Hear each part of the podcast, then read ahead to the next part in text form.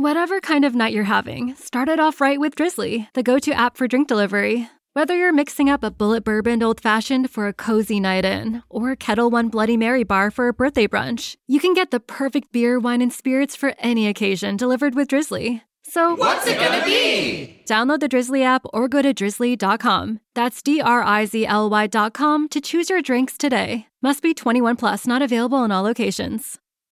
Is your wallet lighter than usual after a fun-filled summer? A little cash can go a long way, which is why the Chime checking account has tons of benefits you'll love, like fee-free overdraft up to two hundred dollars for eligible members, no monthly fees, and thousands of A T Ms. You can even get paid up to two days early with direct deposit. Sign up for Chime today. Get started at chime.com slash fee free. Chime is a financial technology company, not a bank. Banking services and debit card provided by the Bancorp Bank N A or Stride Bank N A. Members F D I C. Spot me eligibility requirements and overdraft limits apply. Access to direct deposits up to two days early depends on the timing of the submission of the payment file from the payer. Want to make a podcast? Spotify's got a platform that lets you make one super easily, then distribute it everywhere and even earn money, all in one place for free. It's called Spotify for Podcasters, and here's how it works. Spotify for Podcasters lets you record and edit podcasts right from your phone or computer, so no matter what your setup is like, you can start creating today. Then you can distribute your podcast to Spotify and everywhere else podcasts are heard. Video podcasts are also available on Spotify.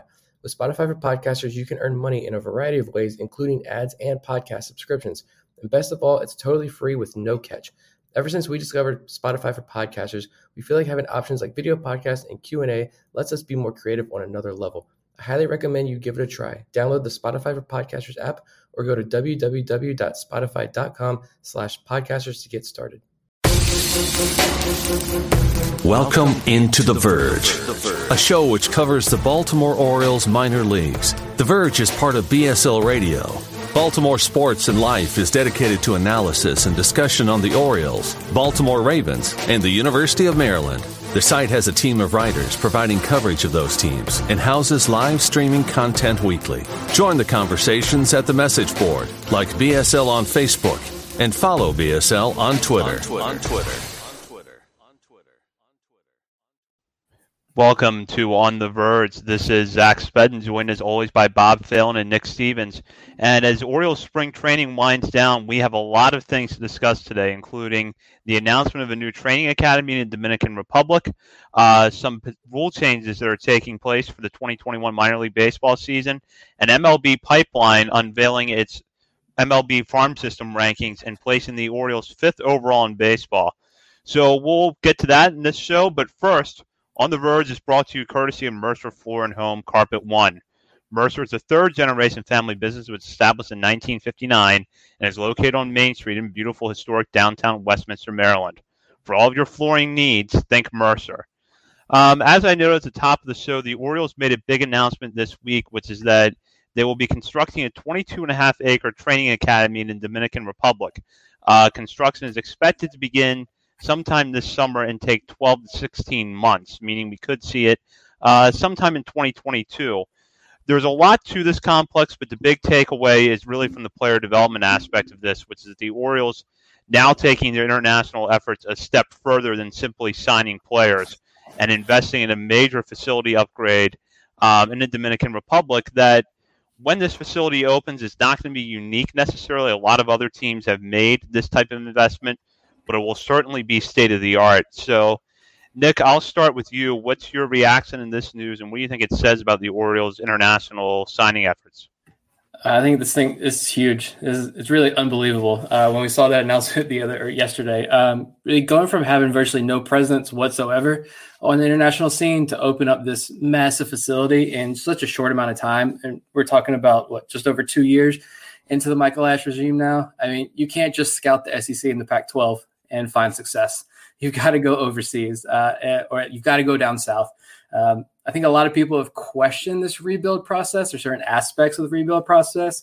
Uh, but, you know, this isn't like a, I don't know, like a mid-major college basketball team where you bring in one big transfer and suddenly you move up the rankings. Uh, it, it doesn't work like that. So, um, you know, it's going to take a couple of years to develop that, that international presence, build that farm system up with quality depth, uh, and work with this these guys that are already in the system uh, with this new training development techniques. But I think this is a massive step. Um, like the most important thing for me when I'm thinking about this is that it so it shows those kids in the Dominican just how serious the Orioles are. You show them the artificial turf brand new equipment, everything else that goes along with this facility. Uh, they see how serious the Orioles are.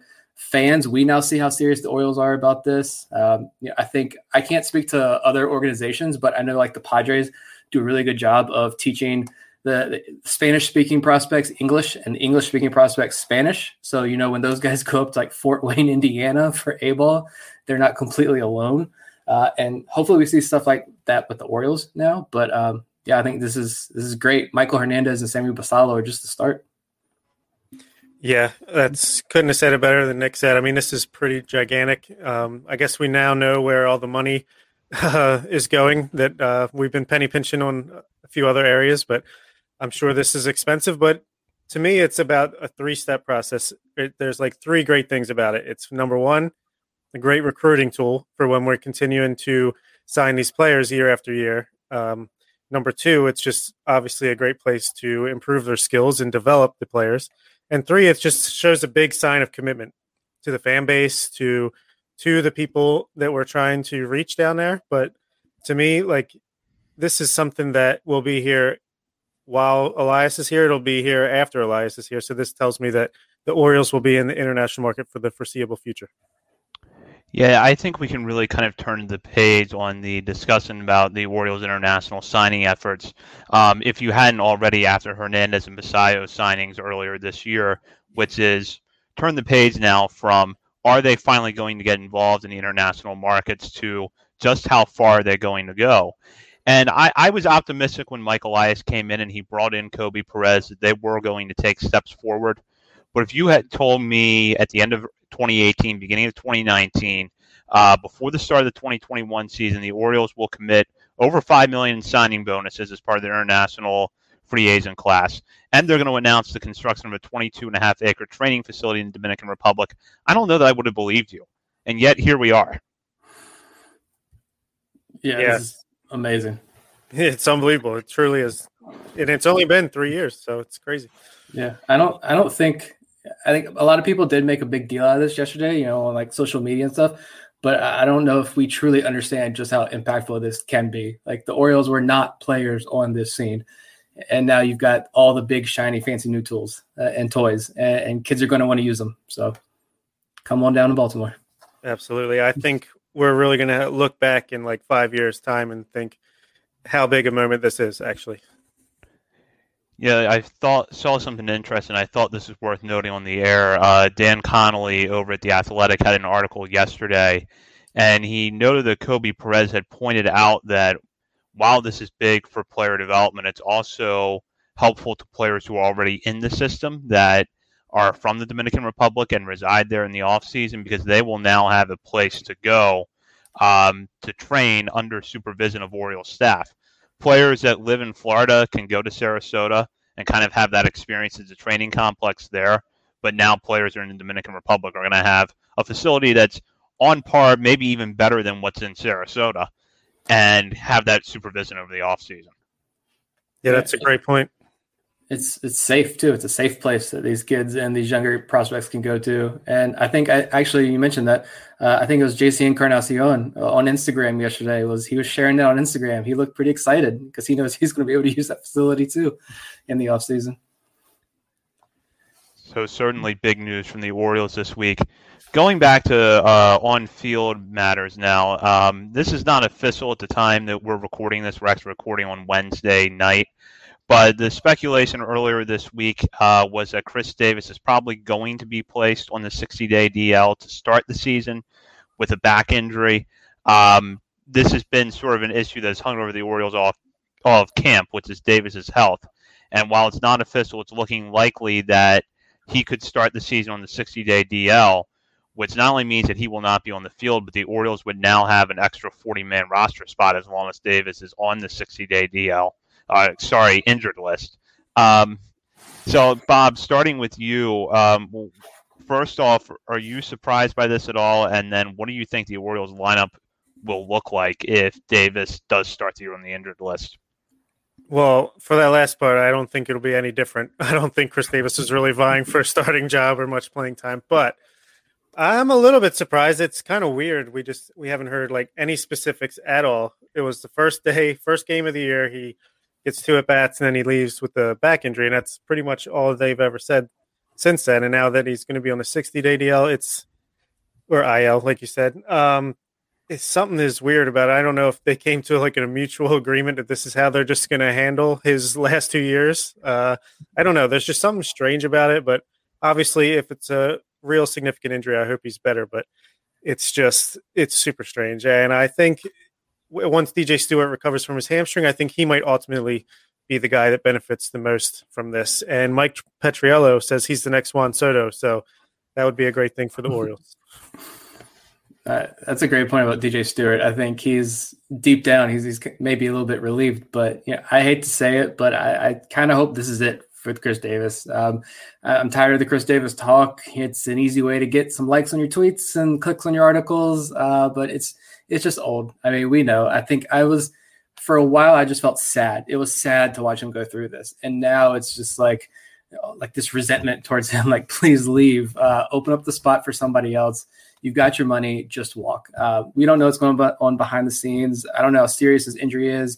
If it is serious, I, I, I hope he's okay. I hope he gets better soon. And if he wants to keep playing baseball, I hope he gets that opportunity. But maybe this is finally it. You know, and maybe this gives someone like a Tyler Wells a better chance to, to earn a roster spot. Uh, if you want to add another pitcher, uh, maybe Wade LeBlanc just finally got a job as well, um, especially if you see like D J Stewart and Chris Davis uh, start season on the I L. Um, you know, I think it's going to be important to watch the waiver wire. I imagine Mike Elias, if D J Stewart starts the year on the I L as well, then I think you're going to see a move made probably in the next week or so, uh, or as rosters get set. You know, Mike Elias is been pretty successful in some waiver claims. So I think that happens. Uh, but, you know, if it is just a sixty-day I L stint and Davis is back, but by that time Diaz and McKenna are raking down in triple A Norfolk and they're challenging for a roster spot, maybe Tyler Nevin's playing well.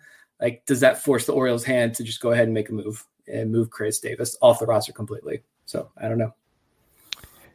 You know, Chris Stoner, uh, who's the owner of Baltimore Sports and Life, has made the point several times, I think, over at the warehouse and then in his articles on the website that if Chris Davis's time as an Oriole is going to come to the end, that's on the Orioles to make that decision and not Chris Davis. And I wholly agree with Chris on that. And there's going to come a time, years, a few years from now, where I think we're going to look back on Chris Davis, a fuller picture of what he actually meant to the Orioles.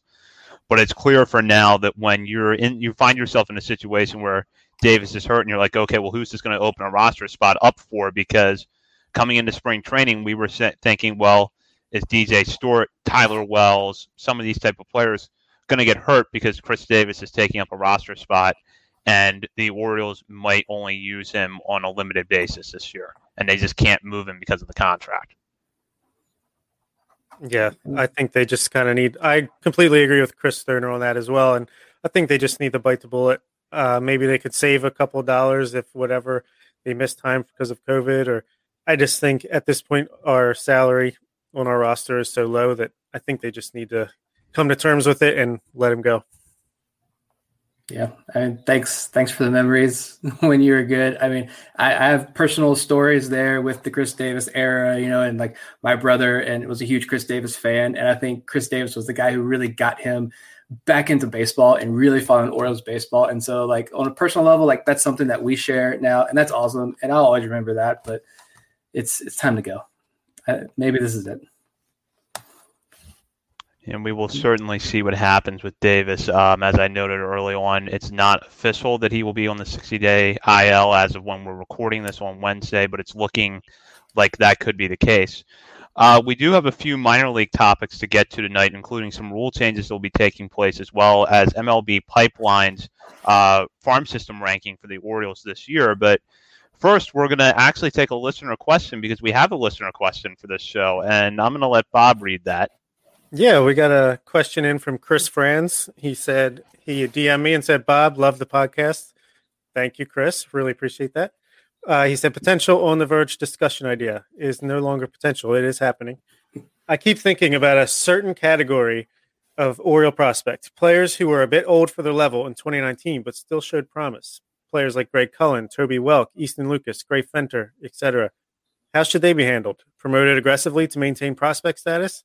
Is there hope for them, or did the pandemic age them out of their chance? And uh, I just thought that was a really good question, and I'd thought I'd throw it to you guys, uh, see what you guys thought. I mean, I think that's a discussion that I've heard on a lot of other shows, just with prospects in general. And I think it was Eric on when we had Eric Longenhagen on. I think he talked about that too. The your college hitters, you know, from the twenty nineteen draft are probably going to be, and maybe even twenty eighteen draft, I think are going to be heavily impacted by the pandemic. Uh, not having that college season in twenty twenty, not having a minor league season last year, and now this year, my, this minor league season being pushed back. Uh, but I think Cullen is an interesting name that we talked about before. I think that's a, a valuable depth piece probably for the organization. Uh, but I imagine like Fenter, I think for breaking these guys down one by one, I think Fenter is a guy that they could probably move up pretty quickly. Uh, we've talked about that before. And I think a guy like Toby Welk is actually an interesting one because a D three prospect who did show a lot of promise, uh, but now he's had this long layoff. I don't think they're going to be too aggressive with him. I think he kind of hangs back a little bit, but it's certainly fun to think about these guys and think about minor league assignments over the next couple of weeks because who really knows? It's with everything that's going on. Yeah, this is really going to be a challenging year to try to figure out not only where the players are assigned, but then how much leeway should you apply to the too old for the level standard that we normally would have? Like if you, you know, normally I think if you looked at a guy like Toby Welk or Gray Fenter and you saw them in A-ball this year, you'd say, well, they're too old for the level. We got to, you know, not really take any results seriously until they get to a higher level. This year, I do feel like things will be, you know, a little bit slower for a number of reasons because I think pitchers aren't going to go as deep into games, at least right away. Um, so that can impact a guy like Fenter if he is used as a starter. And then with Welk and, you know, you're just going to see what the layoff does to some of the hitters. So I, I think it's an interesting question. I'm curious to see how it's going to play out once the season actually starts. My hunch, and this is just a hunch, is that hitters will have a little bit easier time working their way back in than pitchers will, but I don't know that for sure. So, but that, that's a good question because I think we're going to have, you know, we're going to have to dissect early on in the minor league season. If a guy like Toby Welk does get off to a hot start, but it's at Delmarva, is it because Toby Welk is really good or he's, he's just too advanced for that competition? Yeah, it is. It is very interesting. I feel like it's the guys that were missed twenty twenty completely. Like they didn't have time at the alternate site. They didn't get fall instructs, but I mean, they still have something there. A couple of guys, I, was Joey Ortiz at the instructs? Cause I think he's a guy that could kind of get caught in between. Yeah. And Ofelky Peralta, who was already kind of old for his level. I just feel like that's another guy that like, what are they going to do with him? Did he improve? Did he, what did he work on?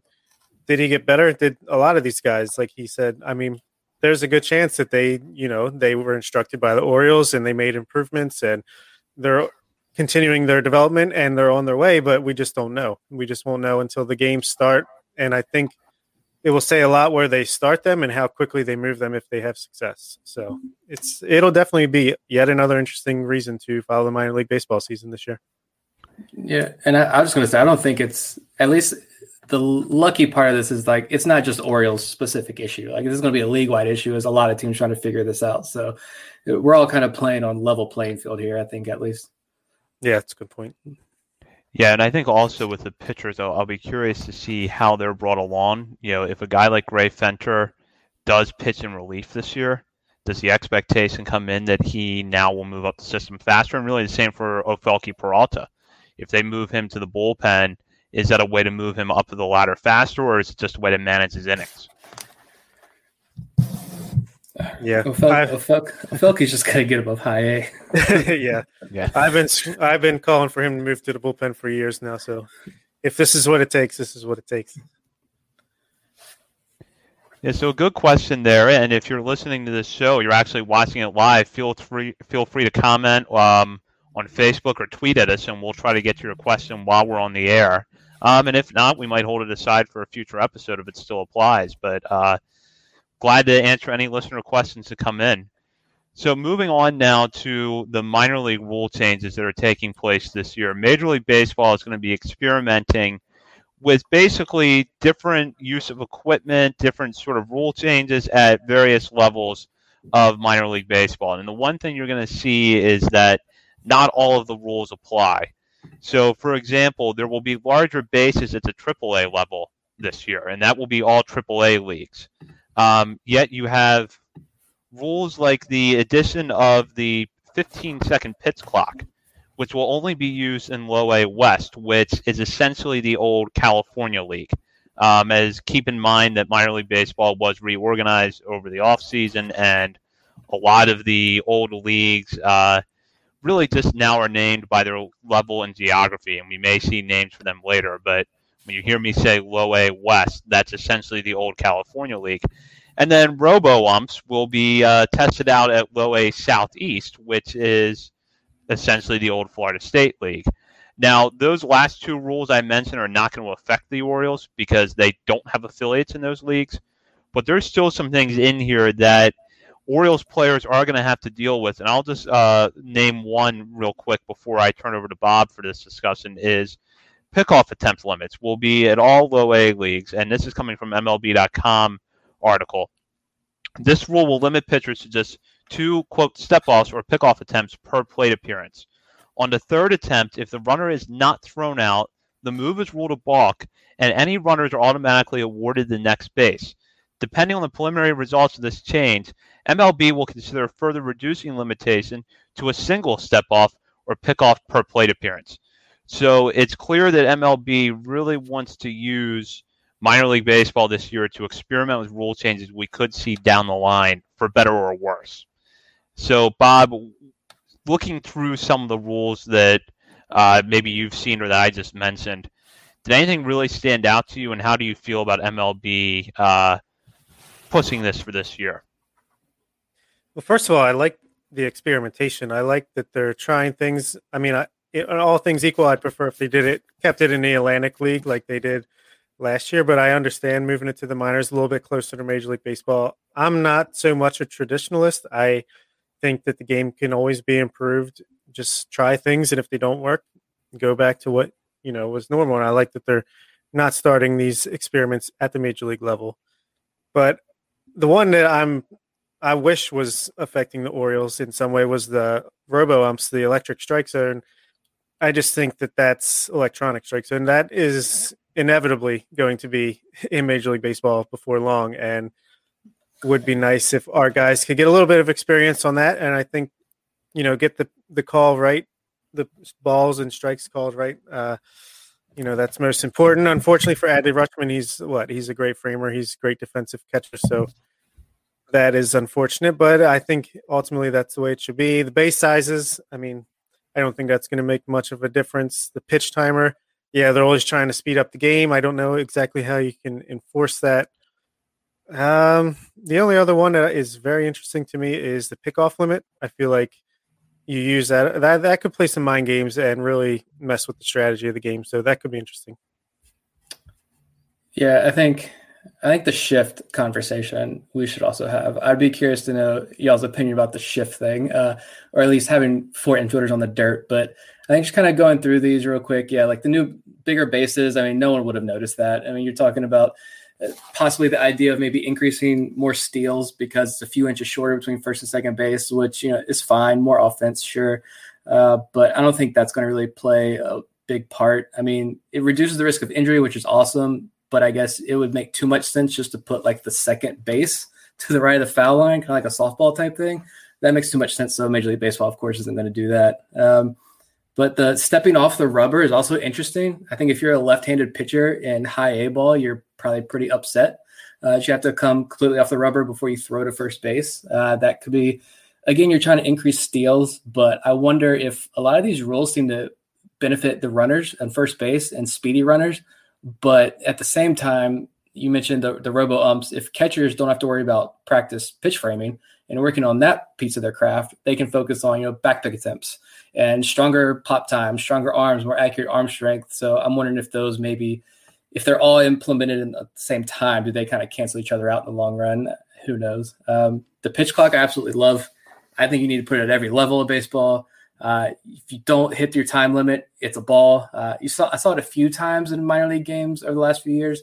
Uh, it's sometimes it's enforced, sometimes it's not. I think if you enforce it, though, it's a good thing. You know, you watch college baseball. Uh, I was at a local college game about two weeks ago. COVID's kind of shut it down recently around here, but um, I said, never take this sight, never take these sounds for granted ever again. You're at a baseball field watching a real life college baseball game. But by the fourth inning, I was pulling my hair out because every single pitch, the pitcher steps off the rubber, the batter's leaning on his bat because you got to do the coach relays the signs in. You got to look at your wristbands, put the clock in, throw the pitch. Let's play baseball. Um, I think that could actually shorten time, ten, fifteen minutes probably per game. Uh, who knows? Um, the auto strike zone with robo umps, I mean, it's coming. I don't know if there's really any reason. I get like the human element, and I kind of like the idea of, you know, some umpires maybe like the lower half of the zone a little more, some like the upper half, and you got to account for that. But and, so I think we lost Nick. Okay, so um, we'll just continue on for the moment. Yeah. Um, I think this shift discussion is an interesting one because when I saw this rule, I was a little confused why they decided to draw it up as the infielders have to keep their feet in the infield dirt rather than move to one side of second base or the other. But um, I'm wondering if it's going to make it easier to enforce, because that's been one of the things that you've heard is that, oh, if you try to ban the shift, it's going to be unenforceable. I personally have kind of mixed feelings on the shift, which I'll get into in a minute, but this is going to be interesting to watch, I think, which is, you know, does that requirement, uh, first of all, make it easier to enforce, but then secondly, still sort of allow a little bit of a shift, but you no longer see situations where a line drive hits a shallow left or right field is an out because the second baseman happens to be standing there.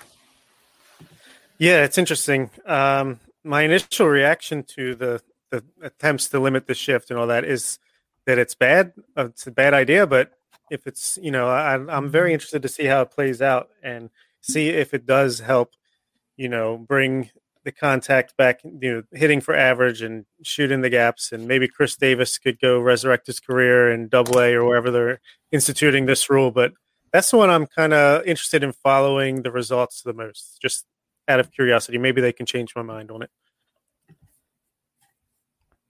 Yeah, so Nick is back in now. We were just talking about the infield shifts here um, and discussing sort of the differences between having the requirement that the infielder's bases or the infielder's feet be inside the infield dirt rather than the way it was enforced in the Atlantic League in twenty nineteen, which is that you can't have more than two infielders on one side of the bag at second base. So basically now infielders cannot move into the outfield as part of the shift.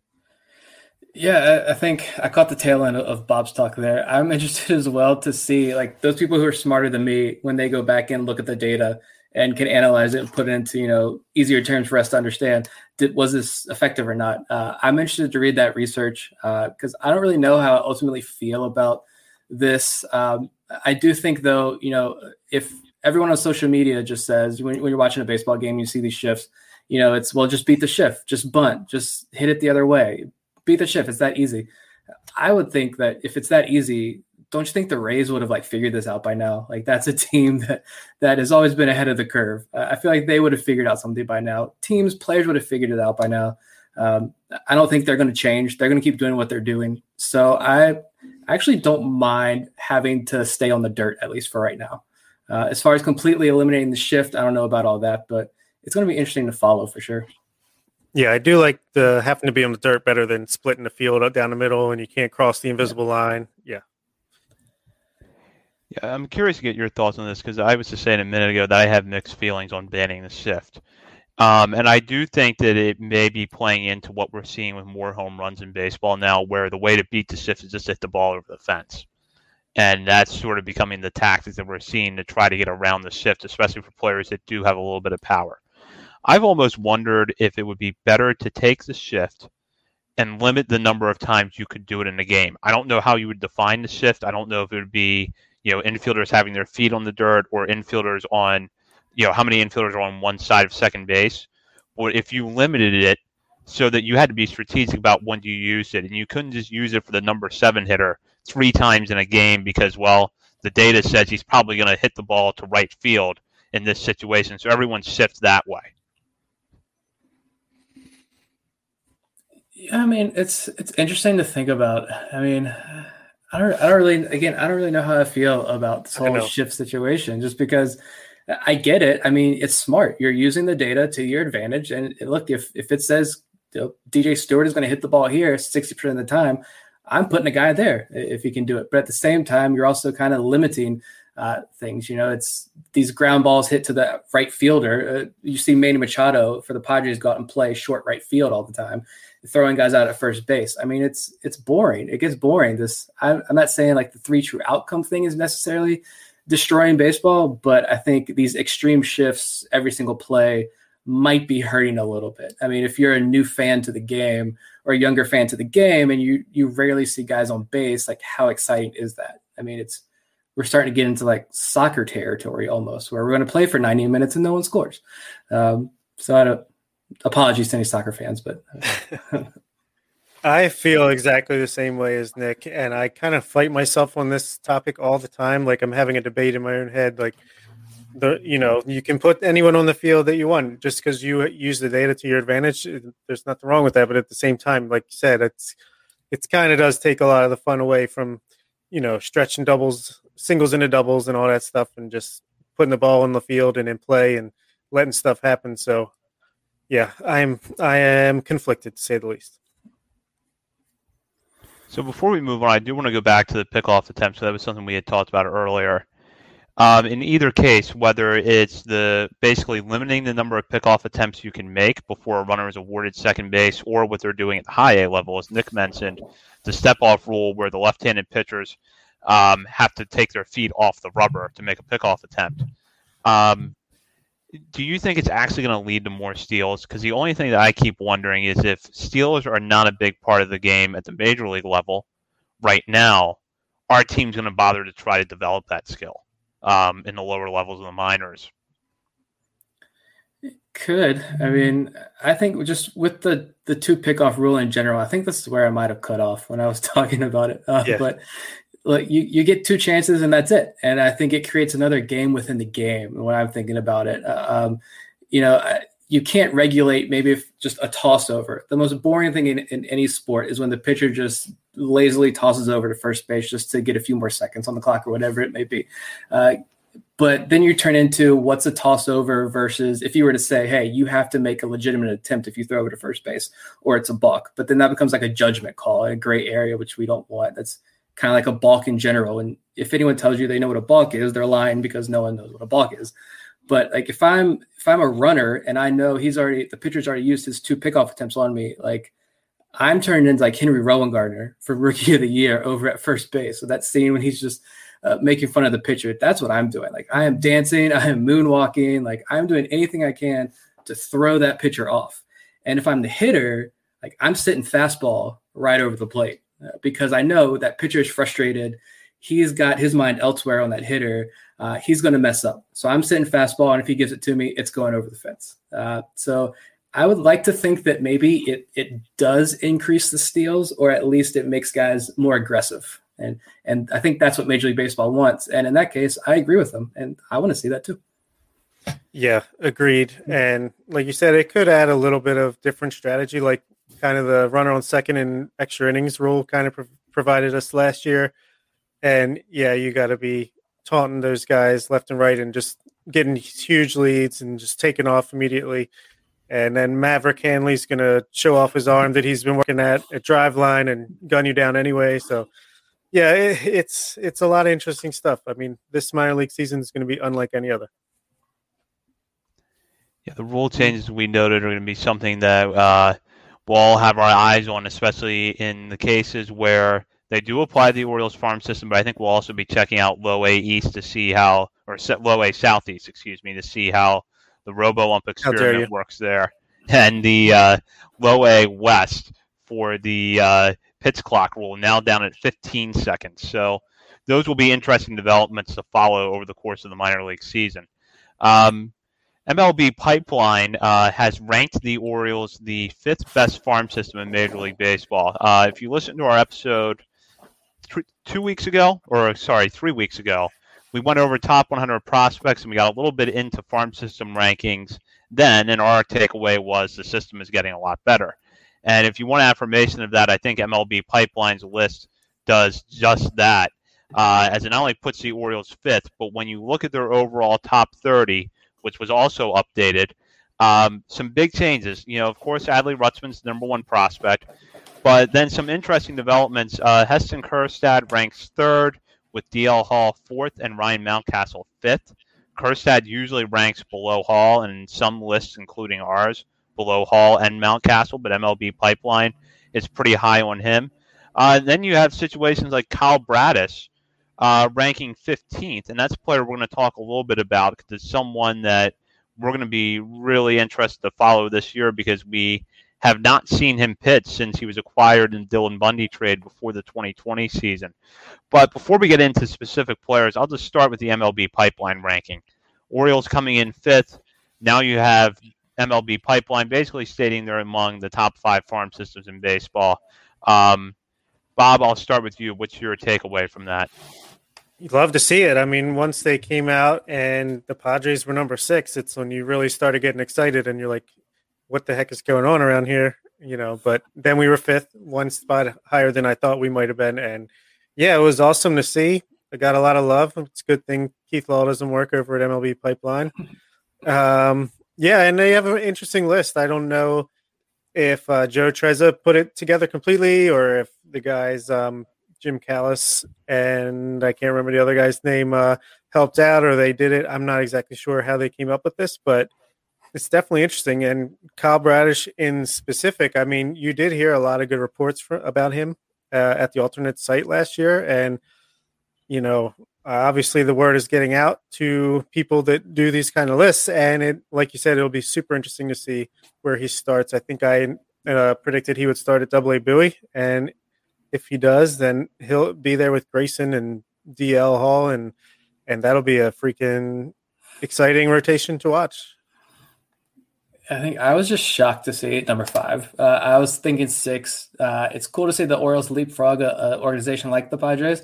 Uh, but then you look back and you remember, like, the Padres traded for Mike Clevenger and Austin Nola, Yu Darvish, Blake Snell, uh, and they still have the number six system in baseball. So, like, if you weren't aware of just how good, like, C J Abrams, Mackenzie Gore, and Luis Camposano are, well, there you have it. I mean, that explains it. Um, But I think for the Orioles specifically, like, it's fun. And there's still a lot of room for growth and improvement in this farm system that we've talked about before. And so to be number five with still, I think, a ways to go in certain areas, it's phenomenal. Um, you know, there still needs to be a bigger presence internationally. Uh, Basalo and Hernandez are both in the top thirty, which is great to see. Uh, and for us, you know, following the minor leagues, finally getting a chance to watch minor league baseball this year, you know, there are seven guys in the top thirty, not including Basalo and Hernandez, who have not played a professional game yet. Uh, so, you know, those guys could break out this year, could have hot seasons, and they get moved up list. Uh, they're held in, in higher regard, maybe.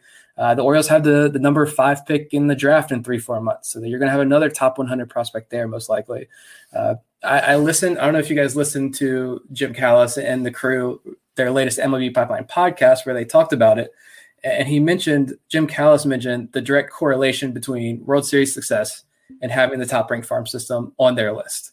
And, and I, he said, this direct quote was, each of the last fourteen World Series champions had a top ten farm system in the five years leading up to their title, except the tw- the two thousand six Cardinals, which because he blamed the prospectors really uh, not grading Albert Pujols very high.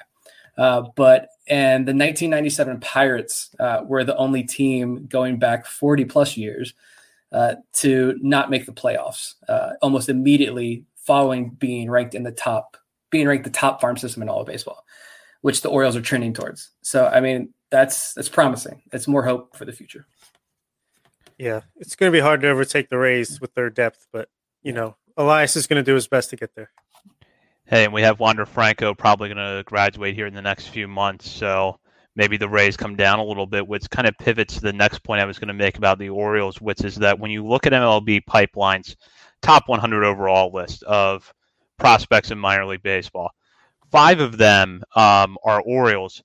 And I think only one of them will graduate in twenty twenty-one, and that's Ryan Mountcastle, who comes into this season with barely any rookie eligibility. The rest of that list, Adley Rutschman, Grayson Rodriguez, Heston Kjerstad, D L. Hall, will probably all still have prospect eligibility heading into twenty twenty-two.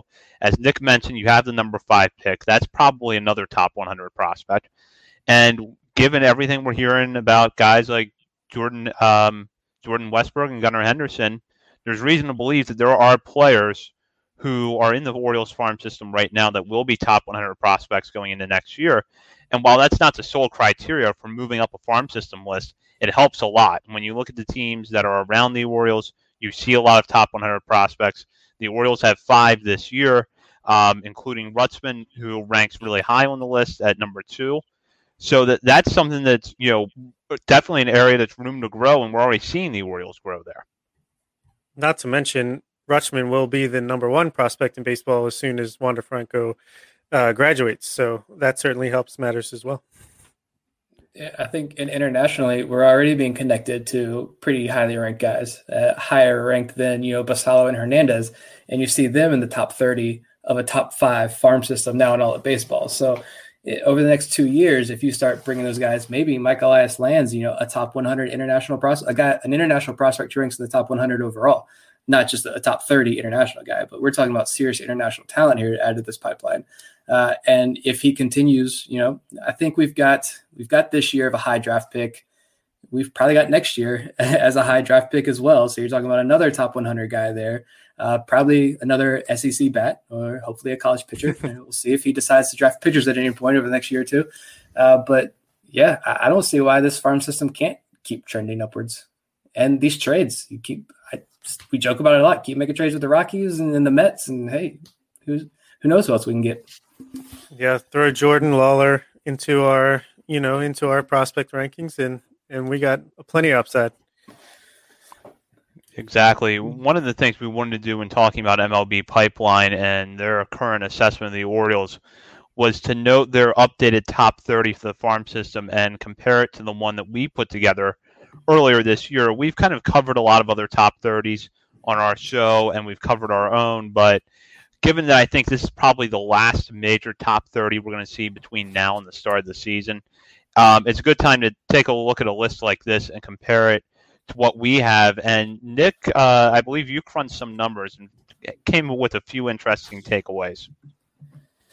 Yeah, I mean, there are a few guys who were at the top of the list. I think it's pretty standard across most lists. You're going to have Grayson Rodriguez, your, your D L. Halls, Kjerstad. I mean, I guess if you want to go like, kind of break it up by chunk and look at the top ten or so. Um, you know, Heston Kjerstad being a little bit higher on their list was interesting, I thought.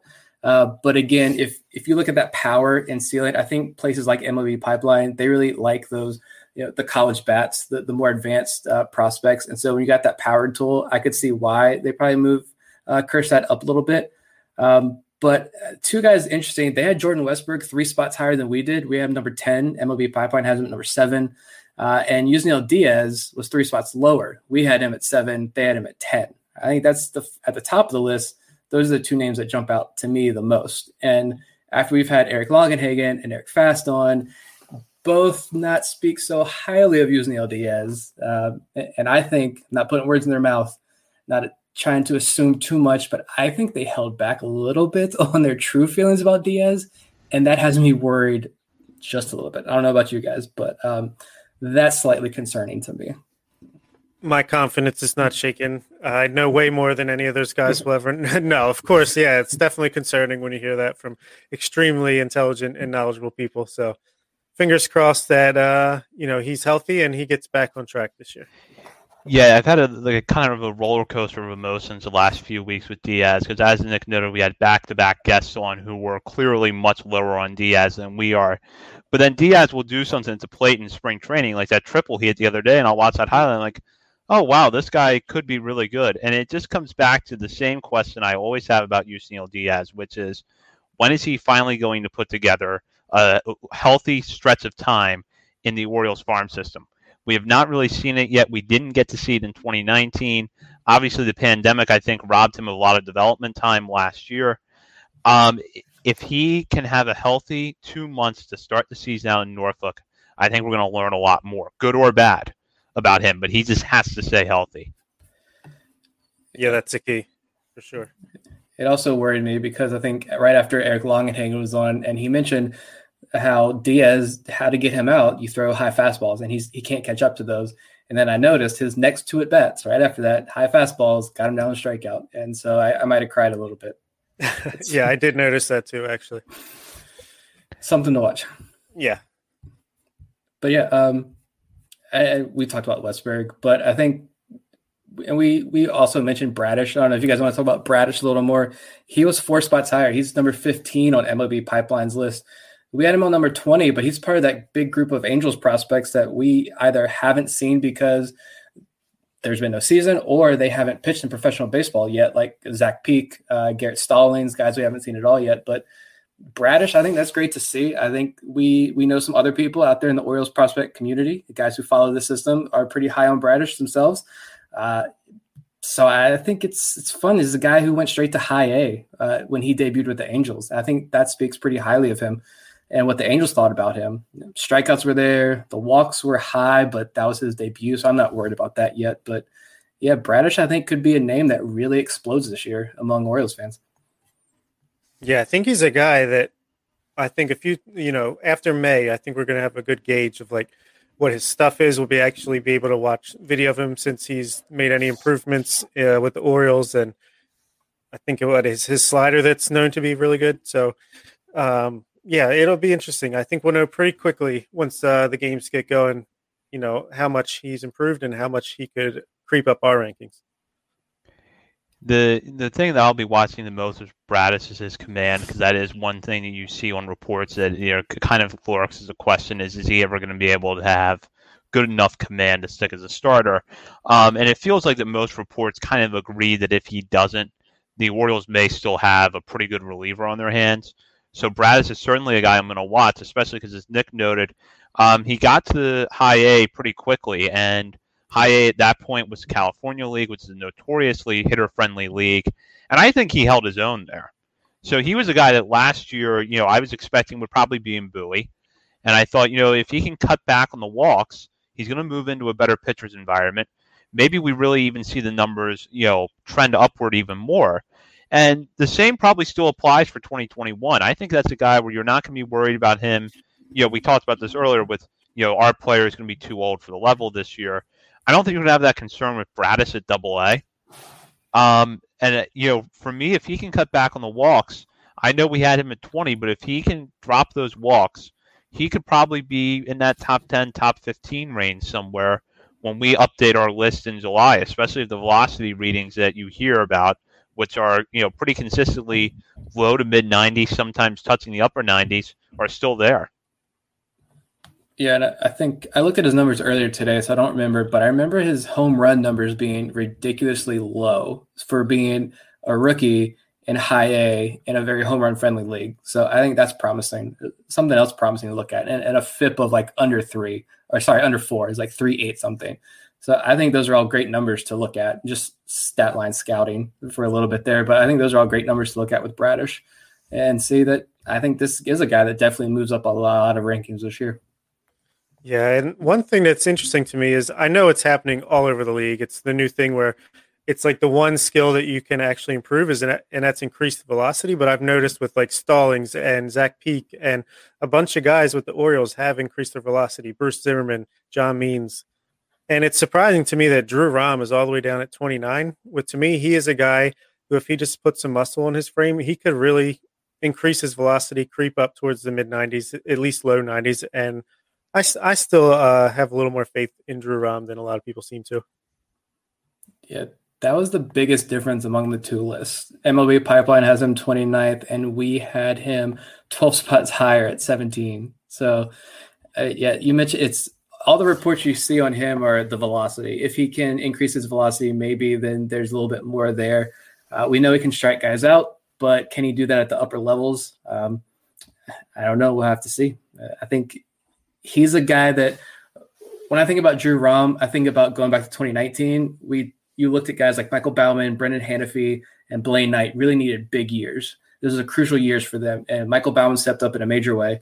Brendan Hanafy struggled, and so he's got some work to do to rebound. Uh, but Blaine Knight really fell apart, and I think a lot of people have kind of forgotten about Blaine Knight. And so I think Drew Rom is at the top or near the top of that list for twenty twenty-one, where this is a big year for him. Yeah. Yeah, I, I mean, I'm not surprised if he moves down a list just because, you know, if you're comparing it to last year or even six months ago, the Orioles have brought in more talent, so it stands reason that a guy like Rom would drop. The thing that I just come back to is that he was fairly young for low A when he had that big year in Delmarva in twenty nineteen. He was nineteen, yeah.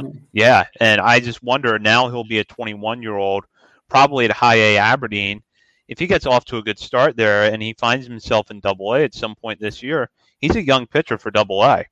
So I, I kind of view Rom more as a long-term guy where the question is going to be, I think, you know, as you guys kind of said, if he doesn't add velocity, can he still get guys out?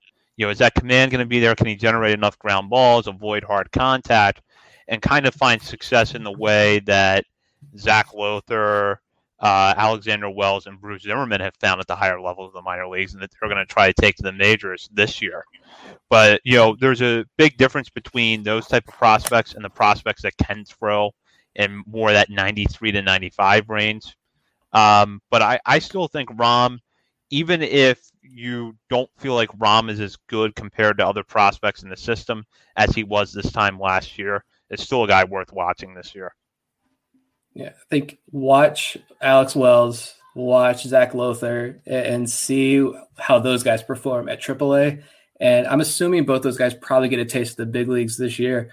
Uh, we'll see how serious that Alexander Wells oblique is, how long that keeps him off the mound. It sounds like he probably could be ready to go by opening day minor league. You know, it's over a month away still, so still some time for him to get healthy. But I think watch those two guys, and if those two guys have a lot of success early on and do reach the big leagues and are somewhat serviceable at least, I think you can look at Drew Rom in that different light and say, the Orioles are pretty good at turning soft-tossing lefties in, into valuable pieces. So, yeah. Uh, yeah. I oh, was ahead, also I was also just going to say I like seeing Carter Baumler all the way up at twenty-three still, even with his injury. Just nice to know that uh, people haven't written him off because of that. Like we didn't either. So yeah, Baumler hung on on our list. He ended up going at number thirty, and yeah, it's a big risk when you have a guy that is going to miss all of this year with Tommy John surgery. You don't know what his rehab process is going to look like. But I, I still have hope in Baumler, and I still thought he was worthy of a top thirty spot on our list. He was on my personal list. And although, you know, there are some players below him that right now um, I would have ranked ahead of on M L B Pipeline's list, um, I still think that Baumler absolutely is a top thirty prospect. And if M L B Pipeline is confident enough in him to put him twenty-third in the fifth best farm system in baseball, that's pretty good. Yeah, and I think it's M L B Pipeline that – they kind of tend to shy away from putting the teenage prospects on their, their list, high up on their list uh, as well. So it, this is a guy who turned down a lot of big offers. I think higher dollar offers, if I'm not mistaken, uh, during the draft to sign with the Orioles when the Orioles came after him. So I think that shows you just how good this kid can be or how good teams think he can be. And uh, with the Orioles being that aggressive for him, they were aggressive for a reason. So I think it's going to be fun. We just got to be really patient with him because it's going to be another year at least before we get to see him pitch. But I think looking at else, elsewhere, though, I think Baumler was – the M L B Pipeline had him six spots higher. And the only other major difference – well, there's two. One guy was much lower, but the other guy that was much higher was Ryan McKenna. Ryan McKenna was sixteenth on M L B Pipeline's list. We had him all the way down at twenty-two. So I'm wondering, I think Eric Longenhagen had him pretty high. So Seven, I'm wondering, right? Yeah, he was top ten guy on Eric Longenhagen's list. So I'm thinking maybe, you know, this is good that we've kind of talked about him routinely. I think you can bookmark this, that uh, when Ryan McKenna breaks out, we can say we told you so. Uh, we've been saying that a lot of people want to look at his numbers in twenty nineteen. I'm trying to think back. When was the last time we saw baseball? Uh, the last time Ryan McKenna played at double A Bowie, a lot of people look at those numbers and say he had a down year. But we've talked about how offense was suppressed in double A that year, uh, and his numbers are actually still above league average uh, pretty much across the board. So I think this is – it's good. It's good to see everybody still high on him, and they're not looking at those numbers in double A and saying, okay, this is a guy who's fallen off. The Orioles still seem to be high on him. Um, So, I mean, skeptical, skeptical about saying book market, though, because last time I said book market, it was Seth Mejias-Breen was going to be the Jake Fox Award winner, and I don't even know if he's still alive right now because I haven't heard his name since. I saw his name in a box score one time, and I think it was just like he didn't even get an at-bat. So. Cool. But, yeah, um, yeah, that's a good point. That's a good point. I forgot what I was going to say. I think a lot of it just comes back to McKenna's athleticism. I think a lot of evaluators see a guy who is probably a high floor prospect. The things that have given me pause so far are, you know, what does the bat look like at the higher levels, and is he going to hit enough to get an everyday spot in the majors? And then this is more organizational, but it's a matter of can he actually push his way through this outfield depth, especially if the improvements we saw from Cedric Mullins last year are for real. That said, I still think that we're going to see him in the majors at some point this year, because I think we're just going to see a lot of players who are cycled through um, out of the minor leagues, because the major league rosters will need more help this year. And the fact is that McKenna's already got that forty-man roster spot, which gives him a leg up over a lot of players. So if the Orioles have a need for an extra outfielder, um, even if it's early in the year, McKenna, I'd have to think, would be one of the first guys I would look at. I'm wondering as well, too, think about the trade deadline. You know, if Cedric, Cedric Mullins continues to hit as well as he's hitting, I'm I'm happy to see Cedric Mullins play the way he has this spring. Uh, and Austin Hayes stays healthy. And Ryan McKenna is also playing well at Norfolk. Is Ryan McKenna traded at some point this year? Is he thrown into a deal to sweeten a pot? Because you already have two guys.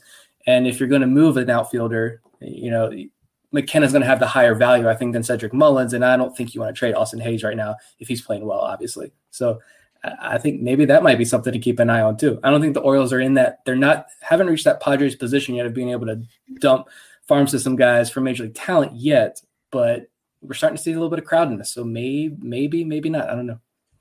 Yeah, it's a good point. I mean, Santander, I think, would be the first guy you would trade, obviously, but at the same time, if Diaz comes up, they want to keep Mountcastle and left. It's still a crowded outfield, even if Santander goes at some point. So unless you trade Mancini and Santander, move uh, Mountcastle to first, that kind of opens up a spot, but it's a lot of moving parts. Um, I do feel like you hear some good comments from Brandon Hyde about McKenna. It seems like he's holding his own, you know, really showing off what he can do, especially with the glove and his speed uh, during the spring training. So I do, I do think he gets a shot at some point between injuries and trades. So we'll see if uh, I feel like I thought we were going to be high on him at twenty-two, and now it seems like we're the low guys, but uh, it'll be interesting to see.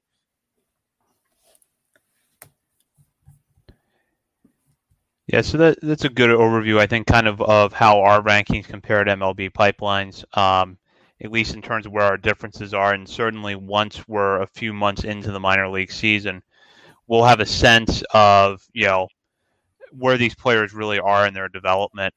Um, before we kind of wind things down here and tease our next show, we've talked about a lot tonight, so I'll start with Nick. Any final thoughts? I mean, I think it's, like Bob mentioned a few times, it's going to be really interesting to watch the minor leagues and how all these rule changes shake out. And not only are we watching guys try to get back into full-time baseball shape, but at the same time, we're, we're watching them going to have to adjust to new rules uh, at different levels. So that will certainly be fun to watch. Um, you know, the the, sci- the the news of this international complex is absolutely amazing. I- I'm still loving that. Still, I might have gone back uh, at least once today and watched the video again.